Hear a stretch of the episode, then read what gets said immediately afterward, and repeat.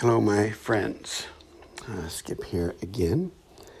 Uh, hope that you are uh, gaining something from these podcasts.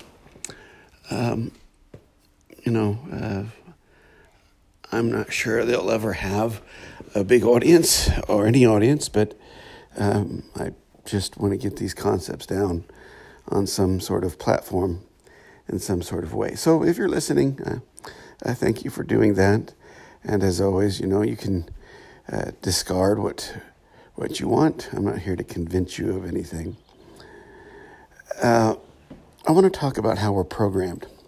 You know, my my um, theory is that we have uh, created a false reality out of a collective false self made up by individual false selves.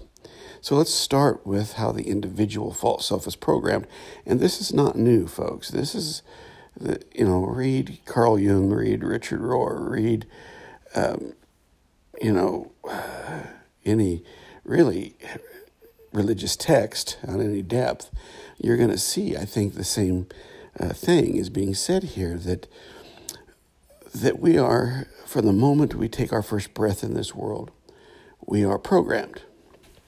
We are programmed to see things as right or wrong. We are programmed to uh, use uh, fight or flight. Uh, it is in our genetics. Uh, and, you know, thousands and thousands of years ago, these were useful tools. Uh, you know, when we were hunter gatherers, fight or flight was a very useful tool. And it still can be, don't get me wrong. But my point is that the way we perceive life by means of processing reality is programmed almost immediately into us. It's programmed into us by our parents, it's programmed into us by our society. We are taught societal norms, societal mores, societal morals. Uh, we are taught individual norms, individual morals by our family.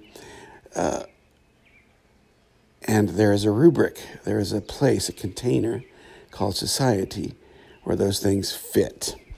So we are programmed almost instantly as individuals. And from that programming, we develop an ego. We develop something that protects us from the outside world, something that uh, gives life meaning. And from that ego, then we begin to plan our life, right? We begin to uh, see success as having wealth or stability. We begin to see success as as being able to make it to retirement alive with a little bit of money. We buy into the ways of the world. Forgive the background noise. I got every window open in the house. It's beautiful. Uh, June uh, 3rd, June 2nd, sorry, morning out. Um, so we're programmed. And what happens is we hang on to those programs. Now, someone like Richard Rohr will say that as you grow up, we have to jettison the things that we have learned and transform into a more spiritually mature person, a more the truer self, the more authentic self, which is true. However, the challenge is this that I think the mass majority of us do not do that.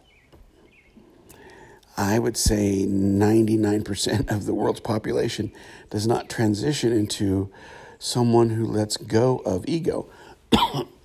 to some degree or another, we hang on to that initial programming.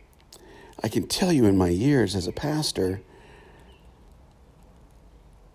I saw people hang on to uh, being 12 years old their whole life.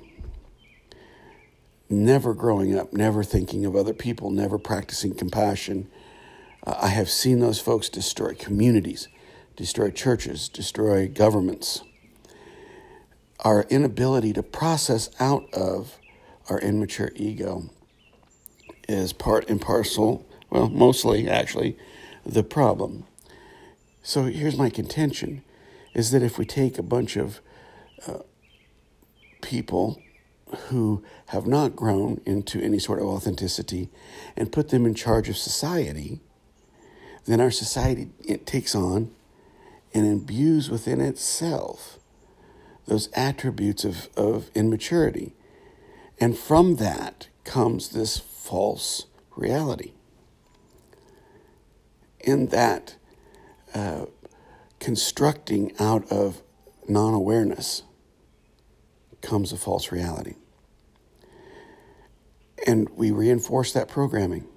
That's what the matrix is is a reinforced programming that comes from the inauthentic, the unauthentic, immature, spiritually immature self. I had to move to the other room. I wanted to make sure I could finish this podcast before people woke up. Uh, that's just simply my contention, folks. You know, I'm using words like uh, simulation and matrix uh, because I think that's what it does. I think that this programming that we have perpetuated into our reality is a simulation at best of what is real. That we have created a false reality. Call that the matrix if you want. Call it uh, illusion if you want. Call it Maya. Uh, call it sin, I guess, if you want to use theological terms like that. But the truth of the matter is, for me anyway, that the programming that I learned that I grew out of because of this journey. I hope that I'm growing out of because of this journey. You know, I I I led a lot of people in my day. I was a manager of big places. I was a pastor of large churches at times, at least associate pastor of large churches at times. And I just shared simply what I knew, and what I knew was wrong. That's how the matrix gets programmed. If we don't grow up as individuals authentically, if we don't jettison the 12 year old us, or the two year old us, or the 18 year old us, or the 35 year old us, or, in my case, eventually the 55 year old me, if I don't jettison and move into the next place, then we are caught in that programming. I'm going to leave you with that. I want to just make it succinct. Uh, whoever is out there listening, uh, thank you. And I hope this makes sense. Uh, take care, my friends. We'll talk to you soon.